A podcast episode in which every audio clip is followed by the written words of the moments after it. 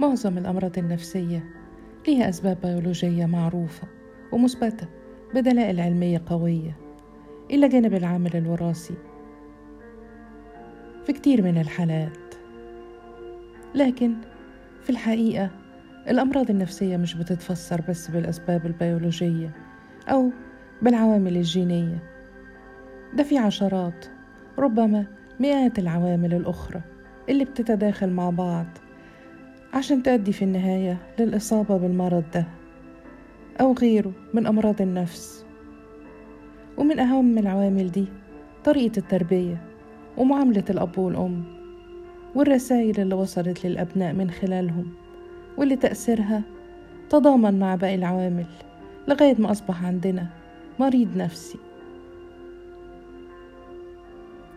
زي ما عرفنا قبل كده كل واحد فينا بيوصل له خلال تربيته مجموعة من الرسائل النفسية اللي مع تكرارها وتأكيدها من الأب والأم كل شوية بتتحول لجزء لا يتجزأ من التكوين النفسي للأبناء.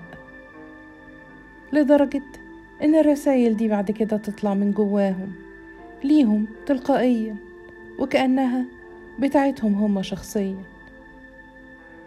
يعني اللي وصلته رسائل من نوعية انت ما تستاهلش. انت أقل من غيرك. شوف فلان احسن منك إزاي. هيكبر وتفضل الرسائل دي جواه وهيطلع له صوت من جواه كل شوية يقول له انت قليل انت وحش. فلان عمل وانت ما عملتش. وهكذا. إحنا جوانا جهاز نفسي مهم زي ريكوردر. متسجل فيه كل الرسائل اللي وصلت لنا في الطفولة وصدقناها عن نفسنا وعن العالم وعن الآخرين. الجهاز ده شغال 24 ساعة في اليوم حتى وإحنا نايمين. ممكن يبعت لنا رسالة في الحلم. الجهاز ده حتة منك مش حاجة منفصلة عنك. ولما الرسائل دي بتطلع لوعيك بتكون خلاص بقت بتاعتك. تصور بقى حد وصلت له رسائل نفسية وهو صغير. عادة قبل سن الخمس سنين محتواها أنت ما عملتش اللي عليك أنت دايما مقصر أنا مش راضي عنك في أحسن من كده لسه ناقص شوية كمل. لما الرسائل دي يصدقها عن نفسه ويخزنها جواه لدرجة إنه يبدأ بعد شوية يتعامل بيها مع نفسه. تفتكر هيعمل إيه؟ بكل بساطة الشخص ده عمره ما هيحس إنه عمل اللي عليه. هيملاه الشك في كل حاجة بيعملها. هيحس بالذنب والتقصير على كل خطوة بيخطيها لأنها دايما ناقصة ومش كاملة وكانت ممكن تبقى أحسن. الشخص ده كل ما يعمل حاجة تطلع له فكرة ملحة من جوه تقول له لسه شوية ما تعملتش صح. المفروض كانت تتعمل بشكل أفضل. لازم تعيدها تاني عشان تطلع أحسن. أنا لسه مش راضي. اعمل الصح. فيعيد ويزيد اللي عمله عشان يهدى ويرتاح وترجع الفكرة تتكرر تاني وهكذا. بلا نهاية. الموضوع ده ممكن يحصل في النظافة الوضوء الصلاة النظام الترتيب الأكل الشرب الاستحمام قفل وفتح الباب طريقة وتفاصيل اللبس أي حاجة أي حاجة. سلسلة لا نهائية من الشك والمراجعة وعدم الرضا. واحد اتربى على إنه دايما مشكوك فيه. دايما مفيش رضا من أبوه وأمه.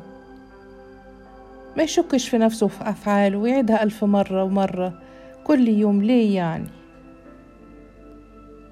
اللي بنوصفه ده واحد من أشهر الأمراض النفسية وأكثرها انتشارا اسمه الوسواس القهري.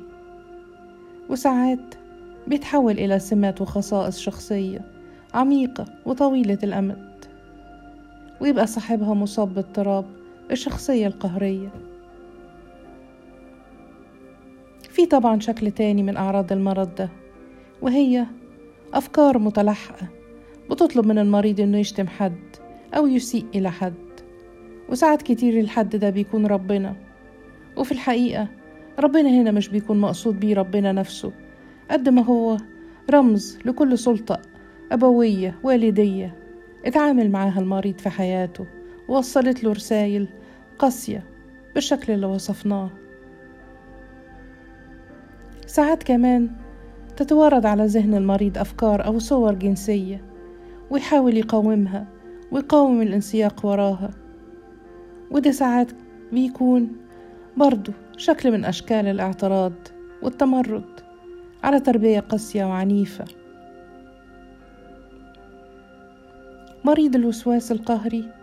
بيكون جواه عملاق. عملاق نفسي ضخم. صوته عالي. تأثيره قوي. عملاق جبار. ما بيرضاش أبدا. في إيده سلاحين في منتهى القسوة. سلاح الشك. وسلاح الشعور بالذنب.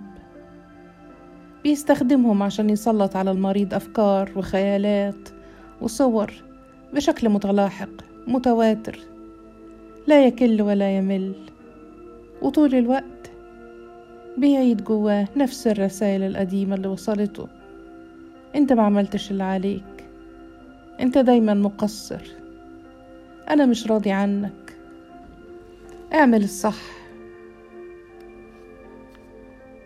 العملاق ده لغته ومفرداته كلها عبارة عن مشتقات وتنويعات من لازم أو المفروض.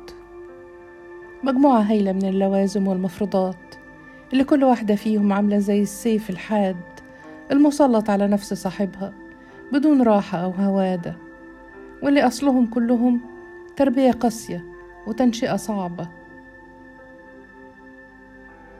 عايزة أقول لكم بكل معاني الأمل والرجاء ارضوا من ولادكم بأقل القليل. بلاش تعايروهم بالتقصير وعدم الكمال. بلاش تجلدوهم بكرباك لازم وبلاش تشنقوهم بحبل المفروض. سامحوهم واعذروهم وإقبلوا خطأهم وضعفهم وفشلهم.